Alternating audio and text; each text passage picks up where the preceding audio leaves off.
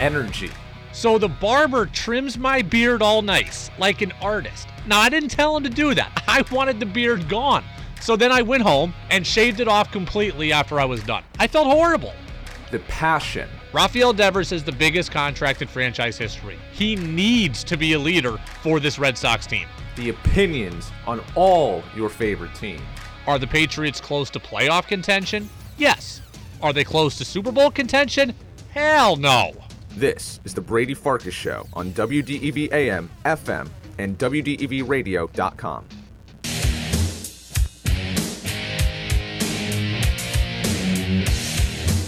What's up, everybody? Happy Wednesday here on the Brady Farkas Show on WDEV, AM and FM, and WDEVradio.com. Full show, all 90 minutes. We go up until 7 o'clock. Obviously, we had day Red Sox baseball today. Sox beaten by the Pirates. Final score of 4 to 1. We'll talk with Tom Caron, our Sox and Bruins insider at NESN at 545 live, probably still at Fenway as we speak to him. And then we'll go to Jazz with George Thomas beginning at 7 o'clock. Sox played today not very well. Defensively, they didn't go well. Questionable managerial decisions. They couldn't get the big hit. They had a home run taken away by re- replay reviews. So, an ugly day today for the Red Sox against the Pirates, swept by Pittsburgh.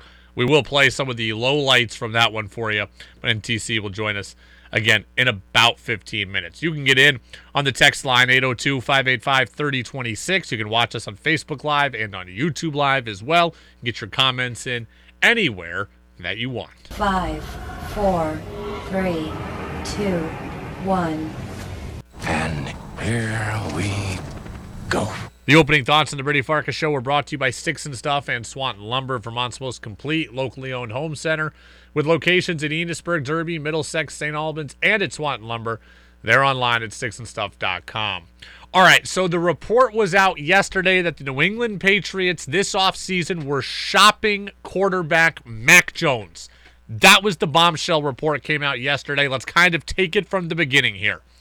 Mike Florio of Pro Football Talk, he had the article out yesterday. Mark Bertrand of 98.5 The Sports Hub in Boston read part of that report on air. I'll let you hear what's in the report from Beadle right now. Per a source with knowledge of the situation, Belichick has shopped Jones to multiple teams during the 2023 offseason. The full list of potential destinations isn't known. The teams mentioned as potential destinations were the Raiders, Texans, Buccaneers, and Commanders. So you hear that Jones was discussed with four teams.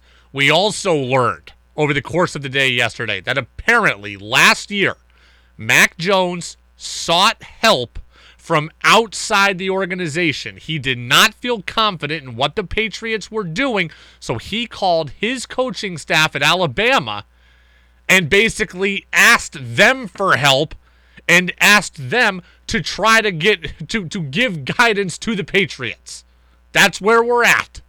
Bill Belichick found out about that and now maybe that and he wasn't happy and maybe that has led to him shopping Mac Jones. So Mac doesn't like what's going on. He calls Alabama and says, Hey, get these guys in line for me here. Tell them what they're doing wrong. Bill's like, Whoa, whoa, whoa. That's not going to fly on my watch. And maybe now that's why maybe Mac is wanted elsewhere. Then Doug Kyed, our buddy, came on yesterday or came out yesterday and said the Patriots have gotten no offers that have been good enough for Mac, so therefore he hasn't been traded yet. There's a lot of layers to this one. We're going to cover all of them throughout this show today and the show tomorrow. But my very first reaction, above all else, is just wow. Wow, wow, wow. I mean, seriously, that's the only reaction you can have. Look how far we have come. Look how far we have come in just two years. Two years ago, the New England Patriots passed on a chance to trade up a couple of picks and get Justin Fields in favor of taking Mac Jones. Two years ago, the New England Patriots cut a respected veteran who was well liked in Cam Newton so that Mac Jones could start game one of the season. Two years ago, the Patriots were on an upswing, supposedly, when they went 10 and 7 and got to the playoffs. Heck, last summer, Bill Belichick would tell anyone that would listen how great Mac is, how much he's improved, how much better he's getting, how it was Mac Jones's job. And last year, Mac Jones could do no wrong. But now, Bill Belichick is looking to trade him. That's a pretty big fall from grace in a year. It's a pretty big fall from grace in two years. I mean, you talk about the penthouse to the outhouse. That is this story in a nutshell. You don't see teams want to trade their starting quarterback very often. Sometimes you'll see teams trade their quarterback because of contract issues or something, but almost never do we see a quarterback on a rookie deal that still has three years left. Almost never do we see a team want to get rid of that guy. We have talked so much about how valuable the rookie contract is to an NFL team and how a rookie quarterback contract is what all teams should be desiring. And for a team to actively want to trade that, wow, is all I can say. That's it. That's all I can. There's a lot of layers to it. We'll get to all of them, but my first reaction is wow. And this is now sadly a trend for this organization the team that, that, that suppressed drama for all those years now seems to be wrapped up in an awful lot of it, doesn't it? Cam Newton's vaccine drama, coaching hires, Mac on the sideline with his swearing and his antics, Robert Kraft back to back years owners uh, meeting comments, the stuff with Tom Brady. There just seems to be something about this team now, and we just seem to be filled with drama. There's always something with this team. And that didn't used to be the case. That did not used to be the case. I do have a few questions about this. Remember, TC is going to be with us in about eight minutes. I do have a question, a few questions about this. One, how are we defining the word shopping here? Right? Mac Jones, Bill Belichick is shopping Matt jo- Mac Jones. How are we defining the word shopping? Is this Bill Belichick is actively picking up the phone, making the first call, and saying, hey, I got this guy. Let's make a deal? Because to me, that is shopping. Or is it everybody's at the combine around the bar, couple of tequila shots deep, saying, hey, what do you think about this on a napkin and passing it to the other guy? Or is it Bill Belichick is just listening on Mac Jones? How do we define shopping? That is something that I want to know. Is Bill Belichick calling and offering deals? Is he taking calls and listening and countering? Is it not that big a deal and it's just some scuttle at the combine? I don't know. It's something I'd like to know. Number two, if Bill Belichick is or has been actively shopping Mac Jones, what is the motivation behind it? What is the motivation for trading Mac Jones? Does he think that Mac Jones stinks and he can't play and he that's why he wants him gone? Does he think that Mac Jones needs to be taught a lesson because how dare he go outside the family and go over my head and talk to Alabama coaches behind my back? And now Bill Belichick is here to retaliate? Is that what this is about? Or is this a situation where Bill Belichick is desperate and trying to save his own backside? Does Bill Belichick hear Robert Kraft's comments about job security? Does he hear Robert Kraft's comments about needing to win? And does he think, oh boy, I'm in trouble. I better start pushing some different buttons? What is this about? Does Bill think Mac stinks? Does Bill think Mac is a traitor who needs to be taught a lesson? Or is Bill reading the, the writing on the wall saying, uh oh, I'm in trouble. Time to do something drastic? I don't know yet. I don't know yet. And then finally, the last thing that I want to know at this point, out of this scenario, who wants this story out there? As I've gotten deeper into this business, I have realized that when a story comes out, it's generally because somebody wanted it out there. So who is that somebody in this case? I doubt it's Bill Belichick. This this can't be good for him in any way, right? This can't do him any good. All this does is anger his quarterback and bring up a distraction. That's all this does. I can't imagine Bill Belichick wants this out there. Does Mac Jones benefit from this being out there? Do Mac Jones's people want this out there saying, hey, Bill's already trying to trade him. We want out too. Come and get us. I don't know. Does Mac Jones say, hey, if, if he's going to trade me, I just want out. Let's just leak that he wants to trade me, and then we can start to get some suitors coming in. And I want out of here too. Maybe. But I don't know who fully benefits from this. Do one of the teams that the Patriots were talking to leak this to the media? and and try to create the issue and controversy so that Mac gets mad and Mac has to get traded and they want to get him? I don't know, but I want to know who puts this out there. Who puts this out there? There's always somebody that leaks something to the media. Who was it in this case and what exactly was their motivation?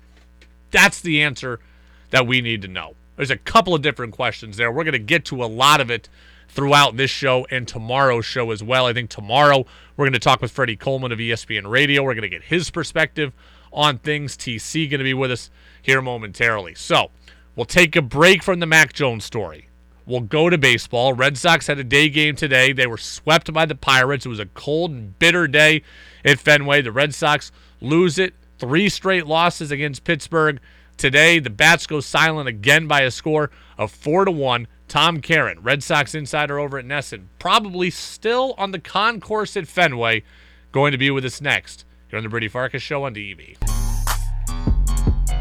Welcome back in, Brady Farkas Show here on this Wednesday, WDEV AM and FM, WDEVradio.com. As heard on this station earlier today, the Red Sox beaten by the Pittsburgh Pirates, swept by Pittsburgh. Final score today was four to one. The Red Sox are now two and four. Joining us now on the phone line, as he does every Wednesday at this time, is Tom Caron, our Sox insider over at NESN. TC, are you still in the NESN studio, or have you made it out of the parking lot yet?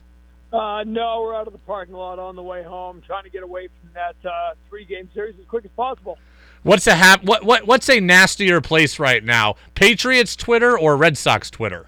Oh, it's a good. That's a great question. I would. Uh, I would, uh, if you're dipping your toe into either, I would tread very uh, carefully.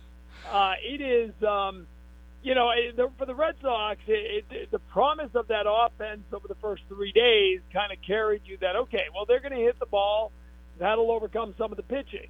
Uh, then we saw that you had the five-run first inning in the first game against Pittsburgh. You still lose that. That one's the, the one that hurts. These two other days, the, the bats have gone cold. You you should have won that game Monday, and and that's the one that's so hard to uh, to kind of put away. But I, it's it you know this is this is the sum of the fears that people had about this team that they won't pitch and that some of the new guys are going to have trouble settling in as uh, as offensive contributors on this team. It's still very early.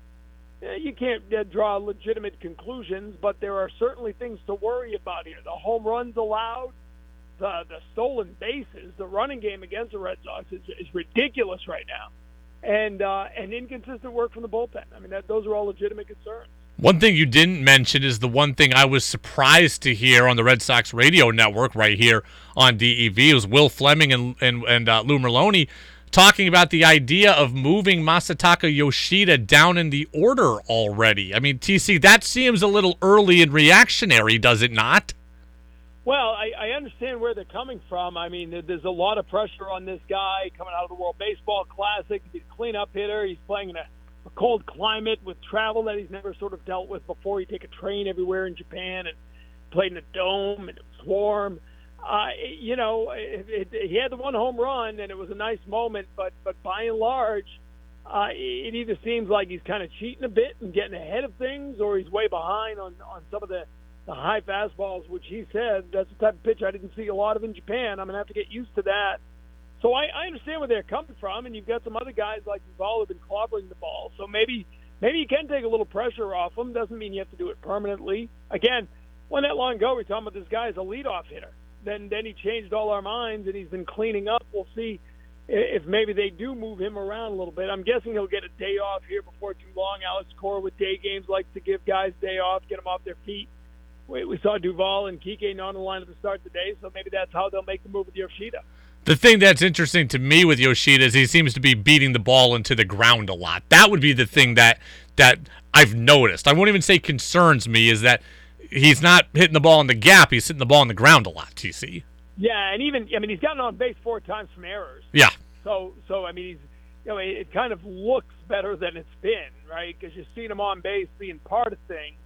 Uh, and and you know at the beginning, right? He was with the base hit. They're all single you know, except for the one home run. Everything I think he's had uh, uh five singles and a, and a walk and a home run. Uh, that's kind of who we thought he was, a bat the ball guy. And then I, I feel like the last two days he's kind of started expanding this a little bit, maybe trying to be too much. You know, you got a guy trying to live up to the role of cleanup hitter. Yeah, take that away and give him a lesser role. Tom Caron, Red Sox insider over at NESN with us here in the Brady Farkas show on DEV. Let's get to the controversy of today's game. The Red Sox were finally getting good starting pitching. Corey Kluber, five innings. I think had just given up two runs, if I'm remembering correctly. Maybe only one, only through 67 pitches, and he's out of the game. Why? I, I didn't like it, and I don't know why. Uh, it was only one run. He uh, had given up the solo homer to lead off. Yeah, the, that's right. The, What fourth inning, and then he got the last six batters he faced. Seemed to be dealing. My guess is, and and nobody really challenged Cora on at the postgame. My guess is it was, you know, the whole facing the lineup third time through the order. He'd been through it twice. Analytics say that that pitchers without uh, a lot of velocity, and that's him. Uh, they will struggle third time through the order. You had Reynolds on deck to begin the next inning. They didn't want him to face third time, but then the bullpen came in and, and had trouble, so that backfired in their face. But I didn't like it. You saw Keller throw 107 pitches and, and really deal with the Red Sox. I would have liked to see Kluber get at least one more inning. You know, I understand that maybe the easy answer is just they didn't win the last three nights, but I feel like I've seen in the early going a lot of Caleb Ort, a lot of Ryan Brasier, and a lot of Zach Kelly, and not a lot of Kenley Jansen and Chris Martin, the guys that are supposed to be there to bolster up this bullpen. I feel like I've seen a lot of the guys that I, I even question if they belong on the roster. Yeah, the the winning guys, right? We talked about this today uh, in studio that that they, you know, you need a game where you have a, a two three run lead and you can go Schreiber, Martin, Jansen to close it out. Uh, we haven't had those games. They've all been, you know, even the games they've won have been wild, come from behind wins for the most part. Um, so yeah, you're right. I mean, you don't want to be you know, Kelly and Ort, uh, those are the guys you, you're throwing out there when you're down by a few runs. It just seems they've been down by a few runs every night. So I think that's a big part of it. But yeah, yeah, listen, they're at, I'd have to update it today. I think they're at 28 and two third innings of work through six games, the bullpen. That's not sustainable. I mean, nobody, you know, no bullpen is, is, is equipped to throw five innings a game. And, and that's where, yeah, Winckowski's been a godsend. He's been really good, giving up one run over six innings, an, an inning and a day off, two innings, two days off, now three innings. He'll be out for a couple of days, but but he's been uh, really good out of the bullpen. Uh, but today the bullpen came in and you had all kinds of uh, traffic and trouble right away on the pitching front, there is some good news coming. Garrett Whitlock looks like he's going to make one more rehab start and then could be back within a week or so. Bello working uh, and Paxton working as well too. It looks like you know, knock on wood, everything could be whole here by the end of April. And then when that happens, I think a lot of the questions we just talked about could go away, right, TC? Oh, I think so. Yeah, then you got to make some tough decisions. Is you know, a guy like Caleb Ort's probably on the chopping block, but then you get into is Kutter Crawford going to go to Worcester? That allows you to keep everybody and keeps him stretched out. Uh, but if you think he's a guy who can help you in long relief, that becomes a little more difficult. You know, Joely Rodriguez, the lefty reliever, is going to be back eventually. Great problem to have as these guys come back, but it means you're going to make some tough decisions. Uh, you know, you always see guys get injured and these things end up working themselves out. It's the oldest cliche in baseball, but uh, it was, to me, Winckowski and Bello are, are so important to what this team wants to do. Two good young live arms, uh, and you, you need these guys back. I, I really want to see what Whitlock can do as a starter, and and you know looked good, worked quickly, and worked efficiently with Worcester. Gets another opening day start now for the Sea Dogs, and it, it sounds like Tuesday at Tampa Bay he'll be the first of the three back. You know, we talk about Yoshida kind of dealing with struggles and being maybe yo-yoed around the lineup potentially. He's a professional. I think he could probably adapt to things. Triston Casas is a very young guy. He's a rookie. He's going through it a little bit here in the first week of the season. It's obviously too early to be reactionary on him in any way. But we've also seen what happens to a young player when you let the leash be too long, and that was Bobby Dalbec. How do you massage a young player properly kind of through these early season troubles?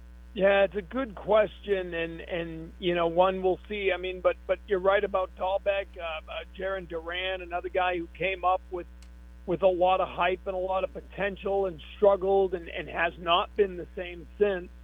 Uh, Casas is a different guy. We've talked about him. He's a unique individual. I I don't know if you got to hear the post game interview talking about his decision to go to third base uh, on the ground ball that that ultimately it didn't work. The guy at third was safe, but his his explanation was really mature. He's talking about the speed of the batter, and he weighed out both. He had visualized it all before the at bat.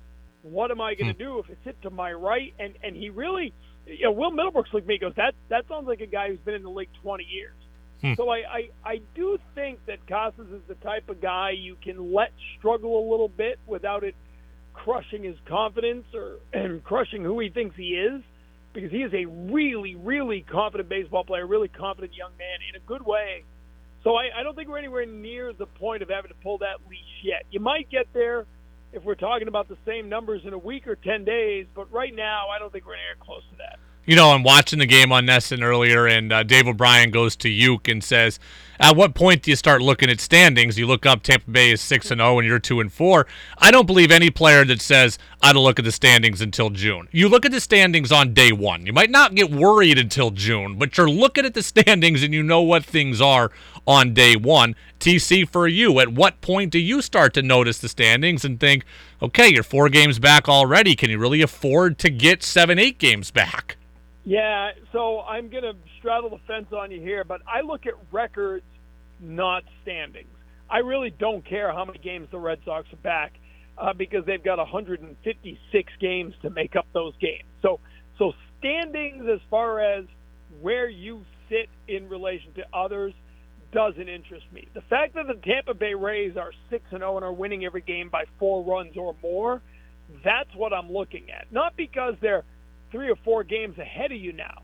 But because, all right, these guys got something going. Let's see where it leads. Because teams do, and Cora talked about this with us a couple days ago, teams do run away and high. You know, you, you start 15 and 3, you're probably going to make the playoffs. Uh, uh, you know, unless you go 3 and 15 at some point, you probably won't. So, so those early starts matter, and and you know, I, I, you know, when you talk about the standings, right? It's it's Tampa Bay Rays and everybody else is clumped up within a game right now. So uh, it doesn't mean anything. But but teams getting off to good starts, the Phillies getting off to a horrible start, those things matter because then the pressure cranks up when you're off to a bad start. Red Sox are closer to the bad start, but I don't think it's quite there yet. You won the series against Baltimore. You showed the offense. Then you just played like crap for the last two games. Uh, but we'll see when they go off to Detroit, who's another team that you, you should hopefully win. Now, Lou Merloni had a great point in spring training. He said, I, I when I played – I hated playing bad teams early in the season because they don't know they're bad yet. Yeah. You know, you you get the Pittsburgh Pirates when they're 20 games under 500 in June, and and you know you you kind of have a leg up on them before the game begins. You play the Pittsburgh Pirates in the second series of the season, and you got Oneil Cruz trying to say this is this is the beginning of of the new regime. This is the beginning of the young bucks who are going to get some done. So when you look at the schedule, say, man, they play a lot of teams that struggled last year, but you almost play them too early because they don't have the weight of their struggles weighing them down anymore. TC, let's talk about the Bruins. One question on the way out the door. The Bees wrapped up the President's Trophy recently, and uh, looks like you know maybe a date with the Pittsburgh Penguins in the first round of the playoffs. A couple of games left in the regular season. Uh, your thoughts on the Bees right now? Yeah, well, I mean, they're, they're, you know, they're doing all the right things. The other day, they gave up the lead. They come back. They get the win. And, you know, I, I there's been a lot of talk down here about whether or not the record is worth pursuing. It's worth pursuing because it just means you win games, and you, you should try to win games. And and you know, you, you get the best record. It absolutely doesn't mean anything if you don't win the cup. Okay, you, you get the best record in history, or the most wins in history, and then you lose the first round. It's an abject failure. That said, you've accomplished something. You can't win the playoffs right now because the playoffs haven't started. What you can do right now is set the record. So go for it. go go set the record. But but do it while resting guys, and that's what we've seen. Right, we're rotating guys through. They've got enough depth that they can do this. I was at an event last week with Brad Marchand and Charlie Coyle. I, the attitude is unbelievable. They to a man right now. Uh, Are, uh, they don't think they've accomplished anything. They know that this team is going to be judged by what happens in the Stanley Cup playoffs, and, and I think that's you know that's going to really carry this team a long way. Doesn't mean they're going to win because they're going to face a ton of pressure as soon as these playoffs start. There's going to be the weight of this hockey world on their shoulders because they're expected to win it all after a season like that. Uh, I, know, Penguins. I don't think it'd be a bad matchup in the first round. Islanders would be a little bit of a thornier first round draw. Um, but I, I, you know, I think right now uh, they, they got to get their playoffs going so that you know Omar can get a little mojo going in the postseason. These guys can carry this in. But I love the depth. I love the experience. I love the veteran leadership in the room. I love Montgomery's ability to to get this team to brush losses off and move on. Uh, I think they're poised to go really deep. We'll see how deep. TC, we appreciate you as always. We will talk uh, next Wednesday. Sounds good, Brady. Thanks. Appreciate it. All right, there goes Tom Caron, our Red Sox and Bruins insider over at NESN. He's uh, just left Fenway Park after the Sox lose four to one today to the Pittsburgh Pirates. We'll get the CBS National News update. We'll come back recap some of what TC had to say. A couple of things sticking out to my sticking out in my head right away. Listening to the Brady Farkas Show, brought to you by Fecteau Homes on WDEV AM and FM. Welcome back in, Brady Farkas Show, right here on WDEV, AM and FM, WDEVradio.com. Good stuff with Tom Caron, as always. Freddie Coleman going to talk with me tomorrow. Buster Olney uh, on the show tomorrow, as well as always, with us on a Thursday. So good stuff from TC. A, a couple of things here. One, I think it's far too early to to do anything drastic with Yoshida. I mean, I get it. The, it feels urgent. It feels lost, and he's struggling, and it's cold. It's new for him. Take some pressure off him. Masataka Yoshida is 29 years old. He's not a 21 year old rookie.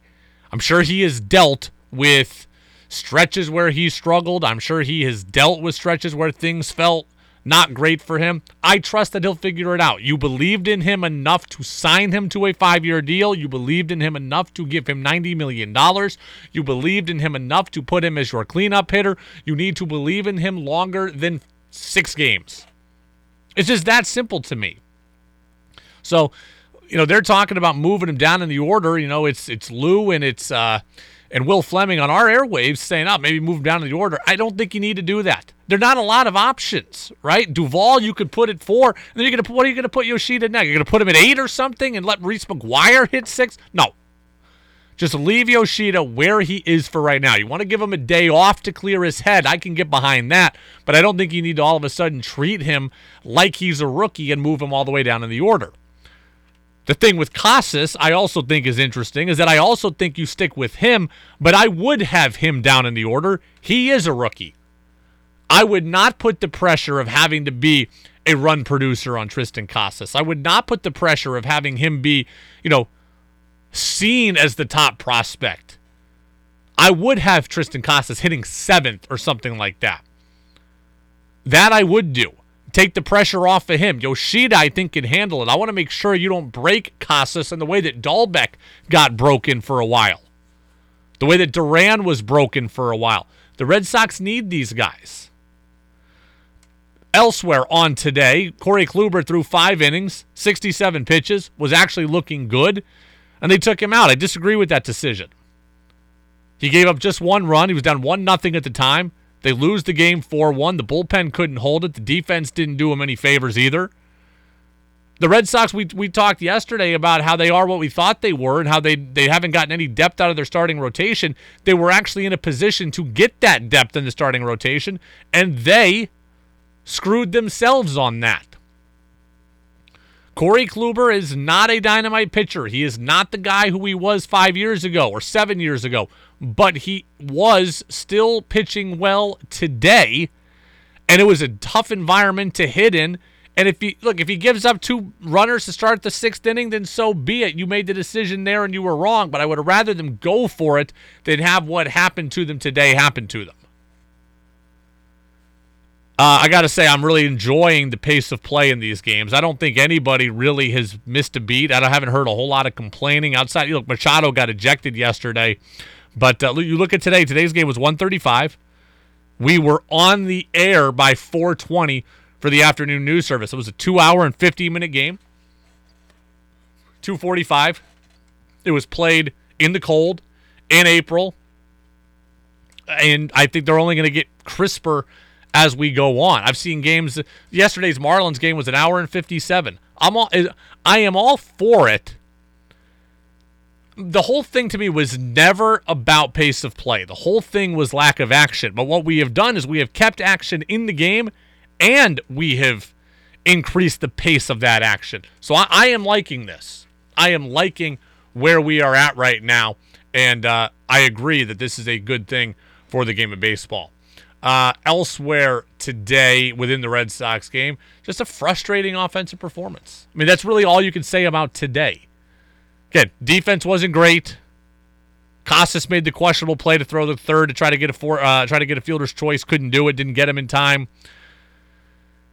They had the play with Bleier where he uh, couldn't make the play back at the mound. All the balls hit hard. Defense wasn't great. Bullpen wasn't great, but ultimately this one fell on the offense right? You sat two of your starters. Kike Hernandez didn't play in this game. Adam Duvall didn't play in this game, and nobody was able to pick him up. And that's a problem. Scored two runs back to back nights against a team that lost 100 games last year. Pirates lost 100 games last year. You scored one run back to back nights. It's supposed to be a good thing when you get the Pirates on your schedule instead of the Yankees. When you get the Pirates on your schedule instead of the Blue Jays. This weekend, this week it wasn't. Red Sox got swept. And I do not believe anybody that tells me they don't start looking at the standings right away. You are a liar if you don't. Again, you may not get worried about standings until June or July or August 1st or whatever, but you're looking at them. Kevin Youkilis on the broadcast is like, ah, I didn't, I didn't know, you know, what things were at at the beginning. Yes, you did. You know that the Rays are 6 and 0. You know that you're two and four. You know you're four games out, and you're starting to think to yourself, whoa, don't want to get five out, don't want to get six out, don't want to get eight out, don't want to get 10 out. Because if you do that, then you end up with, you know, you end up out of it early, and you don't want to be out of it early. So, um, I disagree with the notion that, uh, you know, the standings, people are unaware of them this early in the season. I don't think so. Texter says, I love it. I don't know what he's talking about. Probably the Red Sox struggles. Oh, oh, the pace of play. Yeah, it's been great. It has been great. Games are ending earlier in the night. Games are ending quicker, and things are still happening. What my biggest fear was that we were going to try so hard to get the games going quick that we were going to create a whole bunch of inaction. We were going to get, yeah, the games would be over in two hours and eight minutes, but they'd all be one nothing, and they'd be essentially soccer. We haven't seen that. I'm looking around baseball today, and what do we have? We have a seven. We have a seven six game. We have an eight two game. We have a seven three game. We have a another seven run output. We have games. We have games that are being well pitched, right? Ohtani pitched for the Angels. It's 2 1 Angels in the seventh. So there's a quick game that is well pitched. But we see quick games that are also involving a lot of offense. And that was the thing that I wanted. I want to see I want to know I'm going into a game knowing that anything can happen.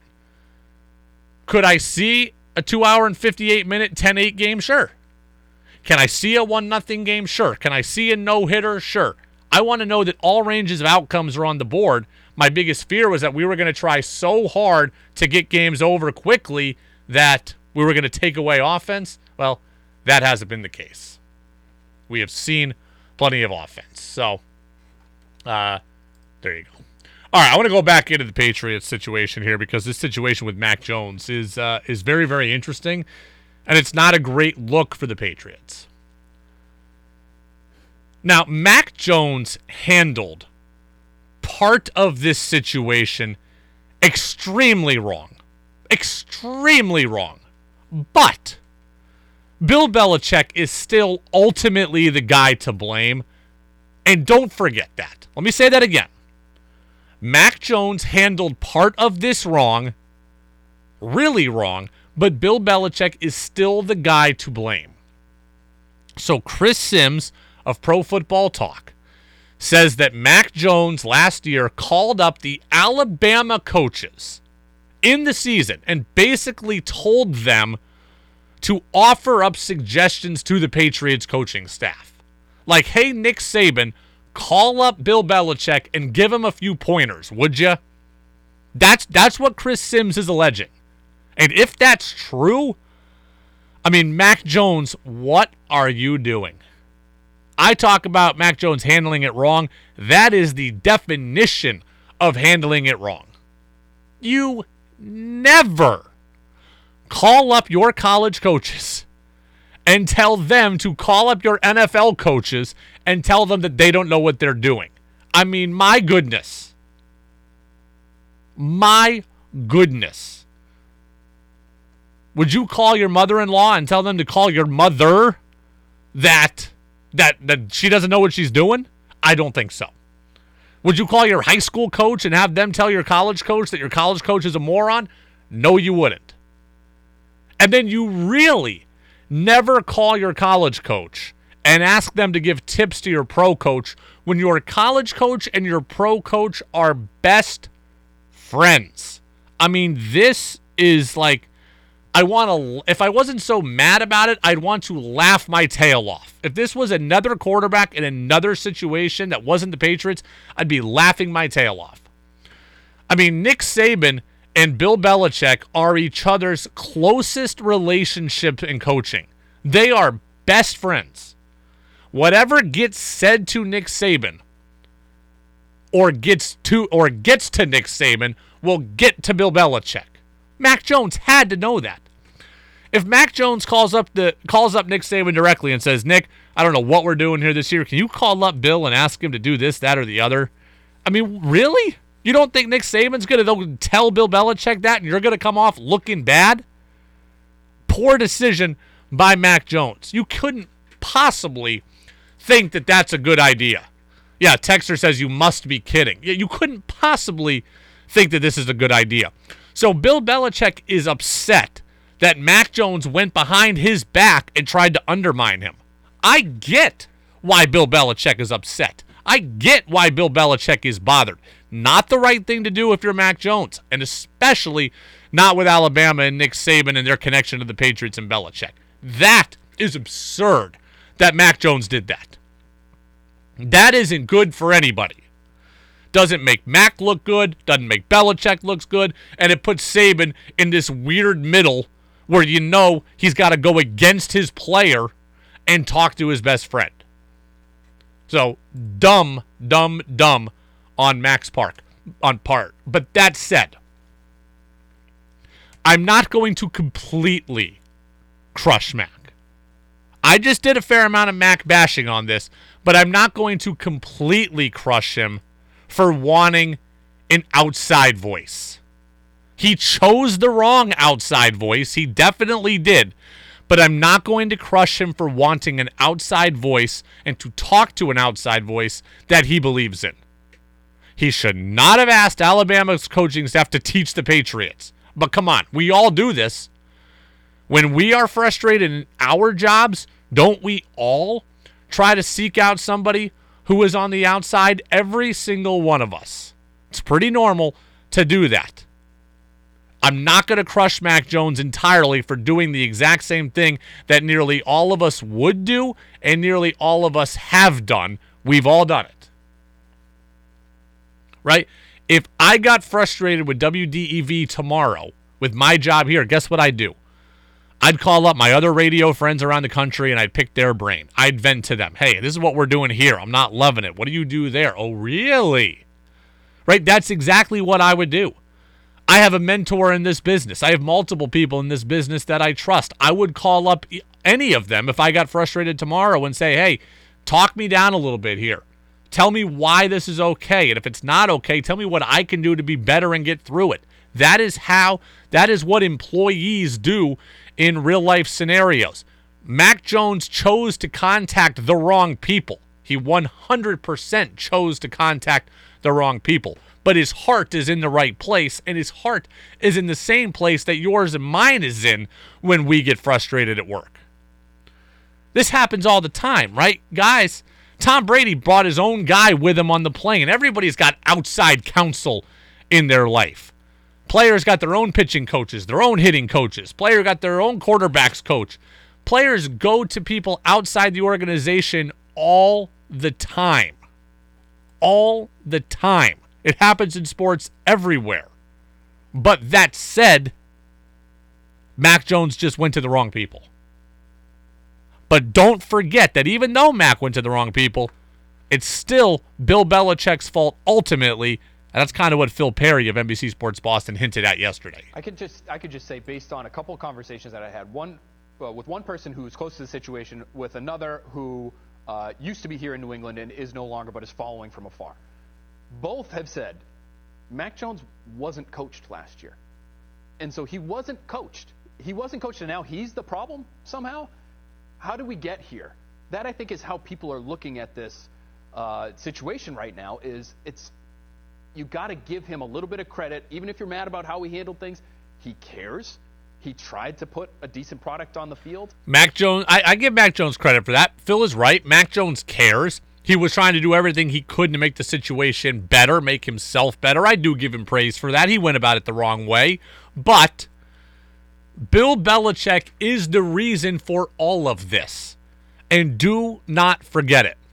Mac Jones calling Alabama was the wrong thing. Mac Jones' missteps as a leader last year, his whininess on the uh, on the field, his unhappiness. Well, if Bill Belichick doesn't put Mac Jones in that position, then Mac Jones doesn't get to the breaking point that he feels like he has to call Alabama, and that's the real problem.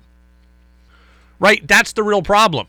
You can all be mad at your girlfriend because she dumped you or because she's mad at you, but what are the 19 things that you did to her to get her to that point where she threw you out of the house?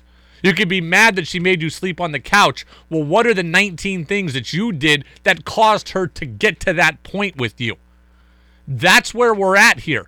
Mac Jones reacted wrongly, but he was put in a situation he never should have been, been in.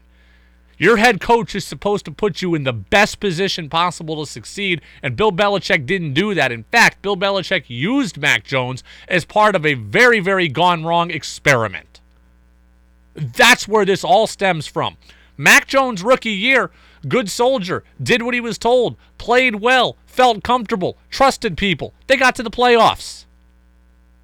This year, you put Mac Jones in the middle of an experiment, the whole thing implodes, and he's left trying to figure out what to do to pick up the pieces. Yeah, he chose wrong, but it's your fault that he had to choose it all. You didn't coach him, as Phil just said. You didn't give him a lot of help. You you you didn't try to bring you, you brought in the wrong coaching staff entirely. It's not like Mac Jones could go to anyone on staff and say, "Hey, I'm not really sure what we're doing here." He didn't have anything there with Bill Belichick, Matt Patricia, or Joe Judge. It is their fault that he was in this position. Their fault. Bill Belichick's fault. Never should have been there. So Mac chooses the wrong thing, but he never should have had to choose, period. He never should have had to choose, period. Um, I'm going to stick on the Patriots. I want to stick on this topic. I want to get to who's saying what, though. Whoa, whoa, whoa. What did he say? What is he doing? He's stealing money. What the hell is he doing? He should have gotten his surgery. They were out of it in August. Why did they get the surgery done in August? They could have played beginning of the year. Preach it. That's a joke with him. They really said that? Every damn thing is politics and race, and I'm losing my mind over it. It's time for Who's Saying What on The Brady Farkas Show on WDEV AM, FM, and WDEVradio.com. We started the conversation earlier in the show by wondering what exactly is Bill Belichick's motivation here? If Bill Belichick truly is looking to trade Mac Jones, what exactly is his motivation? Does he think that Mac Jones just stinks and cannot play, and that's the reason he wants to get rid of him? Is he mad that Mac Jones defied him and went outside the family looking for help? Or is he desperate, which is what Andy Hart of WEEI wondered? I also wonder if another D word, we start with dysfunction, desperation. Like, is Bill feeling some pressure, whether it's there or not from Robert Kraft and the record and whatever else it may be? And even the rehab process now for Mac, is that going to be, well, one year is rehab, then the next year as we make a jump, how long do I have left? Do I need to go in a different direction at the quarterback position to try to expedite this process, whether it's record or save my own skin? 802 585 3026. I'll ask you Do you think that this is because Bill Belichick is desperate? Is that the reason that Bill Belichick was allegedly looking to trade Mac Jones? I have a hard time believing that. I just do. And I know Bill Belichick is smart. I might be wrong and naive. I think that Bill Belichick is aware of his own situation. I think that Bill Belichick believes and knows that things could get rocky for him. I think he knows there's pressure on him. But I don't think that Bill Belichick is out here trying to chase things. I don't believe Bill Belichick is desperate enough to have to chase things. I believe Bill Belichick believes in things like process too much to just go chasing something out of desperation. I do not think it's that. In fact, I think it's more of the second option that I gave you. I believe Bill Belichick is furious that Mac Jones went outside the family. I believe that Bill Belichick is ticked that Mac Jones defied him by going to talk to the coaches at Alabama that now we can debate whether that's right or wrong for how Bill Belichick to handle it, but I think if if Bill Belichick was truly looking to trade Mac Jones, then I believe it's because he doesn't want to deal with him anymore. That's what I believe. Bill Belichick, in my opinion, is trying really hard to keep the Patriots system working. He's trying really hard to keep the Patriot way intact. Since Tom Brady left, it's been about keeping the Patriot way and the system whole. And here you have Mac Jones, who went outside the family, who went outside the system, defied Bill Belichick, and now I think Bill Belichick is thinking, I need to make an example of this guy. If Bill Belichick is truly looking to trade his starting quarterback, I don't believe it's because Mac can't play entirely. I don't believe it's because Bill Belichick is trying to save his own skin. I do believe it's because Bill Belichick is saying, I need to do something stern here to let people know that the system is bigger than the team. We've been told that forever. That the team is bigger than one player. We've been told that the system is bigger than one player. And if Mac Jones goes outside the system, then he needs to have an example made of him. That is what I believe. That is what I think the problem is. I think that Bill Belichick is absolutely livid that Mac Jones did this. Livid, embarrassed, and now he wants to make an example. It is the Brady Farkas Show on WDEV. We're brought to you by Fecteau Homes, and we're always streaming at WDEVradio.com or on your smart speaker. Now, the question is this simply put, you've heard a lot of the show at this point. Would you trade Mac Jones? Would you trade Mac Jones? I'll give you my answer. Might surprise you. Next on DEV. Think you know sports better than Brady does? Text in with your thoughts at 802 585 3026. Now it's back to the Brady Farkas Show on WDEV AM, FM, and WDEVradio.com. Welcome back in, Brady Farkas Show, WDEV AM and FM and WDEVradio.com. We're brought to you by Fecteau Homes. We go up until 7 o'clock, then it's Jazz with George Thomas. Red Sox lose today, day baseball, so if you're looking for the Sox tonight, they won't be there. Swept by the Pirates, losing 4 to 1 today. We'll play you some of the highlights coming up uh, in the next segment. We'll do that in about 20 minutes, but uh, again, we are up until 7 o'clock. We're talking a lot about this Patriots and Mac Jones story today. The reports that Bill Belichick was shopping Mac Jones over the course of the off season. It might surprise you what I'm about to say. I would not trade Mac Jones. You know how I feel about him. I don't believe that he's special. I don't believe that he's a guy I'd pay 150 million dollars to. He's not a guy I'd give 100 million guaranteed to. You know all that. That said, I wouldn't trade him. Because if you did trade Mac Jones, you'd be trading him for pennies on the dollar. And I can't do that. I cannot do that. Trading Mac Jones for penny on the dollar is not a smart thing. And as much as I don't love Mac Jones, I can't trade him for something that's not an upgrade. When there's not an upgrade there, I can't trade him. Trading away Mac Jones and using Bailey Zappe, that's not an upgrade. So I have no interest in that. I don't believe Mac Jones is a Super Bowl quarterback. I don't believe he's a carry the franchise quarterback, but I also don't think you're going 2 and 15 with him. So unless you can get an upgrade, I'm not moving on from him. I'm not moving on from him. Mac Jones, I know at least will give me representative quarterback play and make it interesting for me. Okay? Like I, I want the Patriots to be watchable and relevant. And if they're not going to win the Super Bowl, I would like them to not go 2 and 15 and that's where I think a lot of people are at here if the Patriots, you know, the people want Mac gone so they can tank. I have no interest in that. At the very least, keep Mac around to give me something to watch on Sundays. Mac is not a guy I want to pay long term, but he's a lot better than the alternative. I'd rather watch him than Bailey Zappe. I'd rather watch him than Tank. And there are no the upgrades are off the board, right? Outside of Lamar Jackson, the upgrades are off the board. If I could get Lamar Jackson at a at decent money, then I would do it. I'd get rid of Mac Jones. But beyond that, there's no upgrade coming. Derek Carr is off the market. He's in New Orleans. Jimmy Garoppolo is off the market. He's in Vegas. Taylor Heinicke is off the market. Andy Dalton is off the market. Jacoby Brissett is off the market. Jarrett Stidham's off the market. Geno Smith is off the market. I don't even know that any of those guys are upgrades over Mac, but they're all gone. So, what exactly is left for you to do?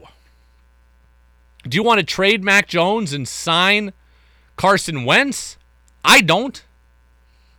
Philly tried it, moved on. Indy tried it, moved on. Washington tried it, moved on. Why would I think the Patriots would do it better? I, so I don't want Carson Wentz. Matt Ryan is 100 years old benched last year for somebody named Sam Ehlinger? No, thank you. Teddy Bridgewater? No, thank you. I'd rather have Mac than all those guys. So where exact? So if you trade Mac Jones, what exactly are you doing next?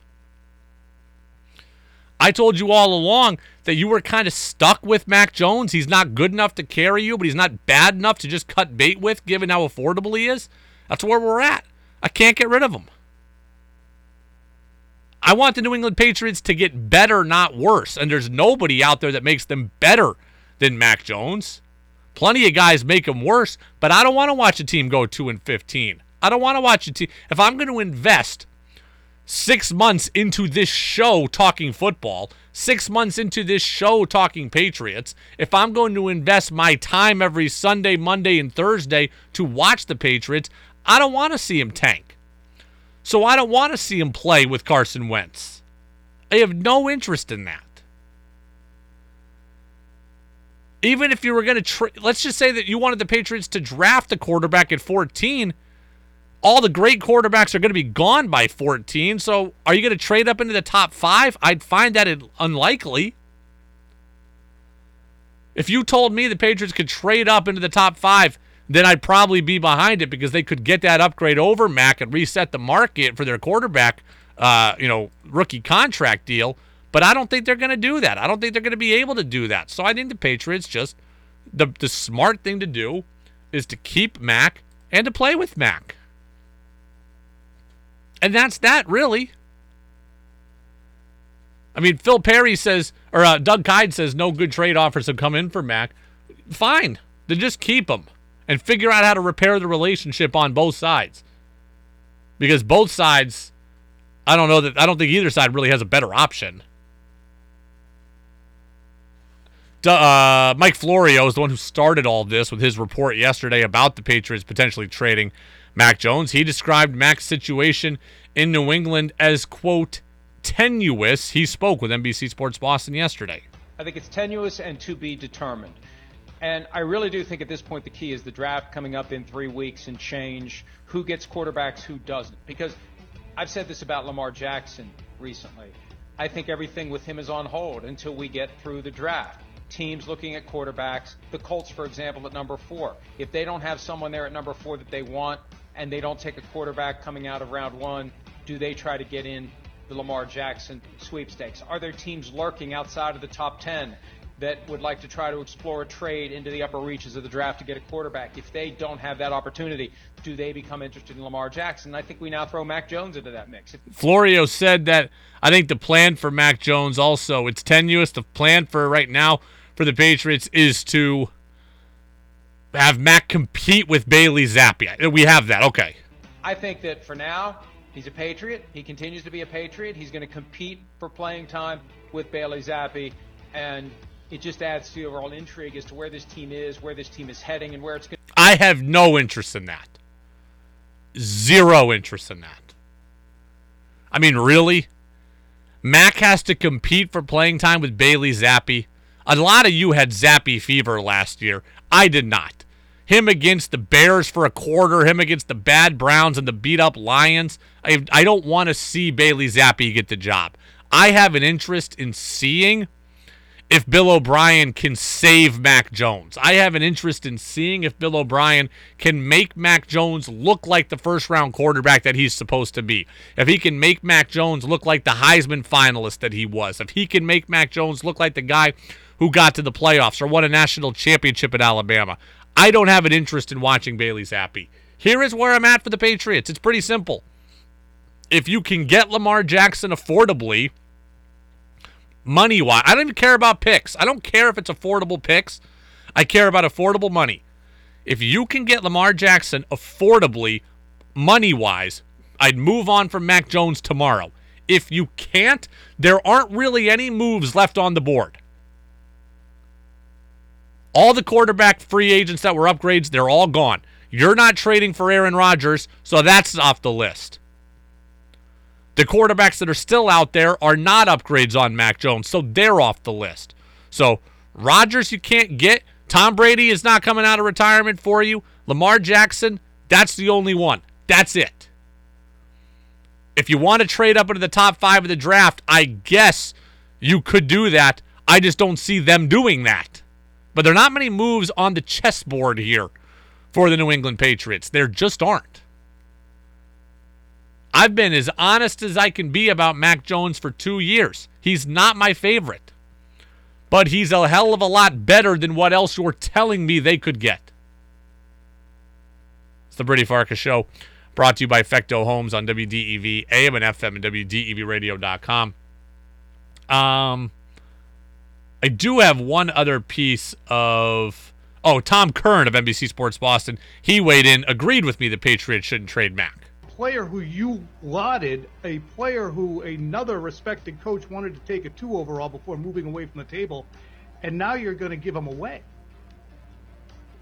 To me, it's it's not what's best for the team, unless what's best for the team is to not feel uncomfortable. Okay, I mean that's if Mac and Bill can't get along, then maybe you have to trade him. But beyond that, I, I don't want to. It's not best for the team.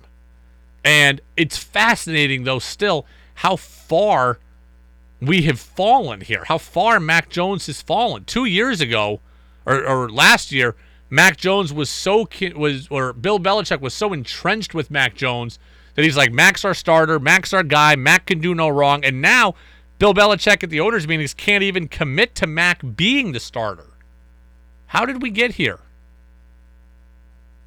How did we get here? Bill Belichick put Mac in a bad situation. Mac tried to rectify the situation and did it poorly. Now Bill's mad at Mac, and now Bill wants Mac out of town? This is tough stuff here for the Patriots. It's not a uh, not a great look. So it's not a great look for anybody here. Um, the, the Patriots are a drama-filled organization right now.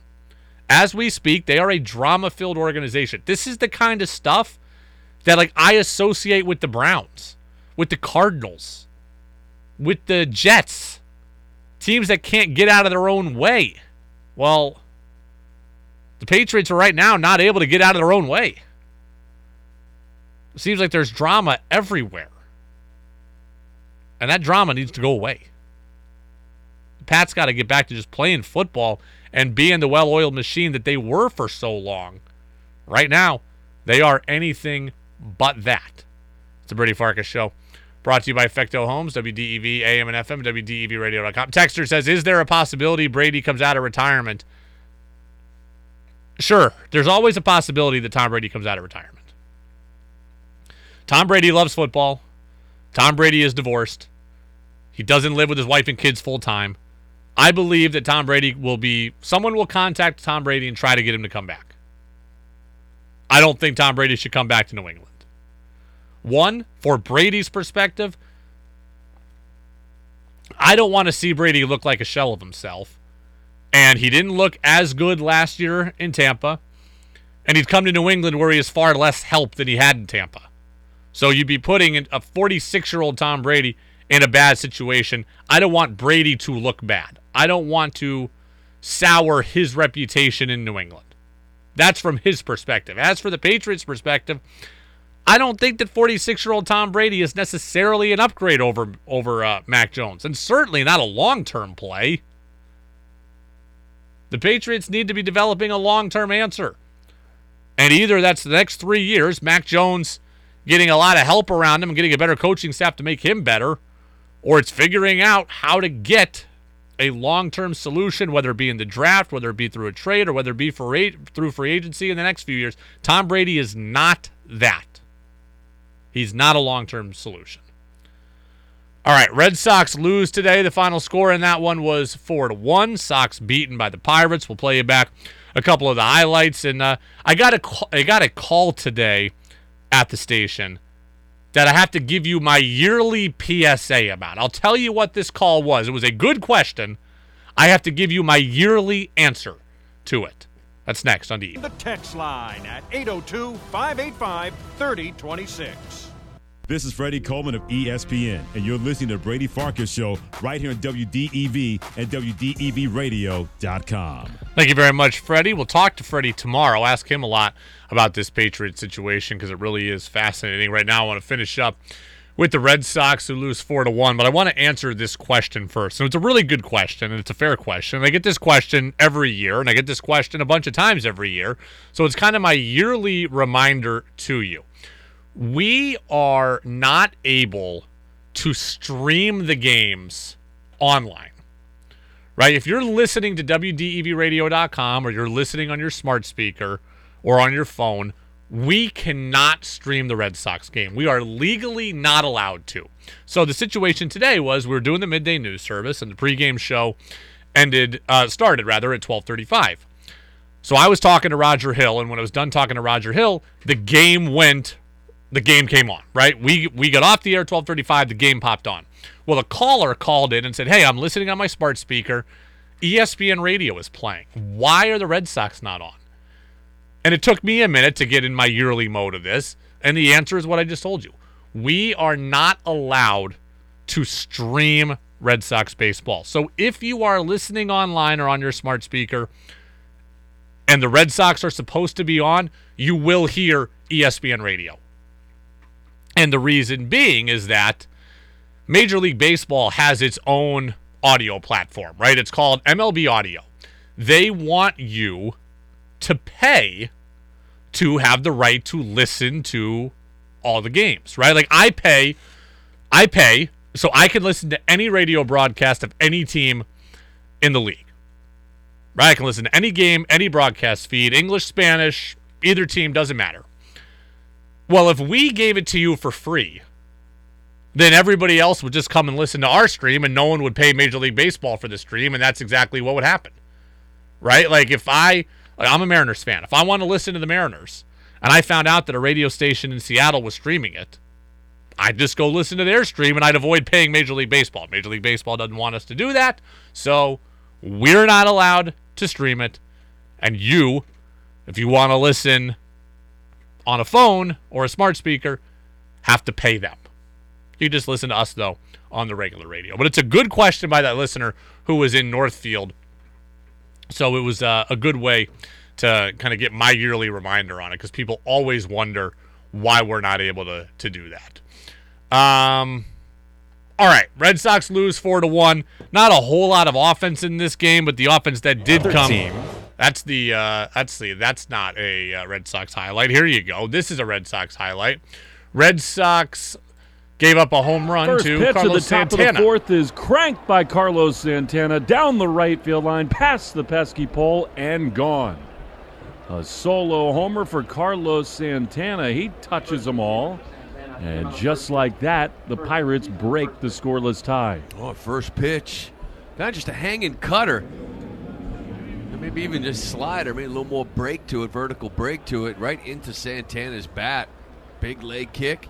Line drive, kind of just hooking around that pesky pole, but counts the same. That's tough because Santana's hitting like a hundred coming into this game. Santana's been a long, long time productive major league player. You know, he was really good with Cleveland for a while. He was with Philly, went back to Cleveland. He spent last he was in Kansas City for a couple of years. He spent last year at the end of the year in Seattle and was a big part of that team for the Mariners, getting them to the playoffs and breaking the drought. Hit a couple of big homers for them. Was a good team leader, but he's not the guy he was seven, eight years ago. He's hitting hundred, and he ends up hitting the home run on you today. And you lost four to one. That only was one run. It didn't beat you per se, but it's tough that it ended up. Uh, it's tough that it ended up being something that uh, you know gave you some problems. Santana also came back and gave you problems with an RBI double. The payoff to Santana, drilled down the right field line, base hit, and the Pirates will score another run. This is into the corner. Verdugo plays it off the short wall. Cruz steps on home plate. It's a double for Santana, and the Pirates lead it four to nothing. Well, it seems like a big run, especially the way the bats have been going here the last couple of days. Probably wouldn't have thought it on Saturday or Sunday, but yesterday and today is a different story. It's a fastball 96, but it's on the bottom of the zone. I'd like to see him live in the top of the zone with 96, like other guys that effectively throw that hard. Yeah, so tough uh, day against Carlos Santana. Christian Arroyo did bring in the only Red Sox run. This made it four to one. Here's the pitch, and this is a line drive up the middle, and it is off the glove of Bae and into center field. Casas is around third. He will score, and Christian Arroyo has the Red Sox first run on the board. A knock for Yo-Yo, and it's four to one. I like what Tom Caron had to say. We spoke to TC earlier in the show. We spoke to him live about an hour ago. You can find that interview online at uh, you know on the podcast channel when the show is over. We're gonna have to put that interview up online uh, when the show is over, but it should be up within a few minutes of the show ending. I like what Tom Caron said. It's hard to play bad teams early in the season because early in the season, bad teams don't know they're bad. I thought that was a, that's a, a really good point. It's a really effective way of putting it. The Pittsburgh Pirates lost 100 games last year. The Pittsburgh Pirates have one of their starters, JT Brubaker, who's going to be out for the year. Right? He's going to be out for the year with Tommy John surgery. And like the Pirates are going to be bad again. They are. They're going to be bad. But right now, they're not bad. If you played them in July, they'd be far more out of it. If you played them in September, they'd be way out of it. Now you play them in April, first day of school feeling, everybody's fresh, everybody's into it, everybody's playing above their head, and they can beat you. We saw this a couple years ago, right? Red Sox got swept by by the Orioles the first series of the year. Red Sox in 2019 got beat by the Mariners 3 out of 4. Mariners started 14 and 2 that year, ended up losing 90 games. Bad teams early don't know they're bad, and here the Red Sox have fallen victim to getting swept by the Pirates. And then the Red Sox are going to go to Detroit and, you know, face another team that doesn't pretend to be very good and probably run into the same kind of scenario where the Tigers are playing for their home opener. They're playing loose, they're playing free, and you've got to deal with them. We have a day game tomorrow. Reminder 1210 is the pregame show. So we'll be on for a full Brady Farkas show tomorrow. We'll likely be on for a full or close to full afternoon news service. 1210 pregame show. The first pitch is 110. Chris Sale will be on the mound, so it will be worth watching and listening to that game to see how he does. Freddie Coleman's going to be on the show. Buster Olney will be a part of the show as well as he is every single week. And uh, we love talking to Buster. So Good stuff from TC. Jazz with George Thomas is coming up next. You can go find the show on the podcast channel. We're brought to you by Fecteau Homes. This is WDEV AM and FM and WDEVradio.com. I will see you back here tomorrow with more Red Sox baseball to discuss.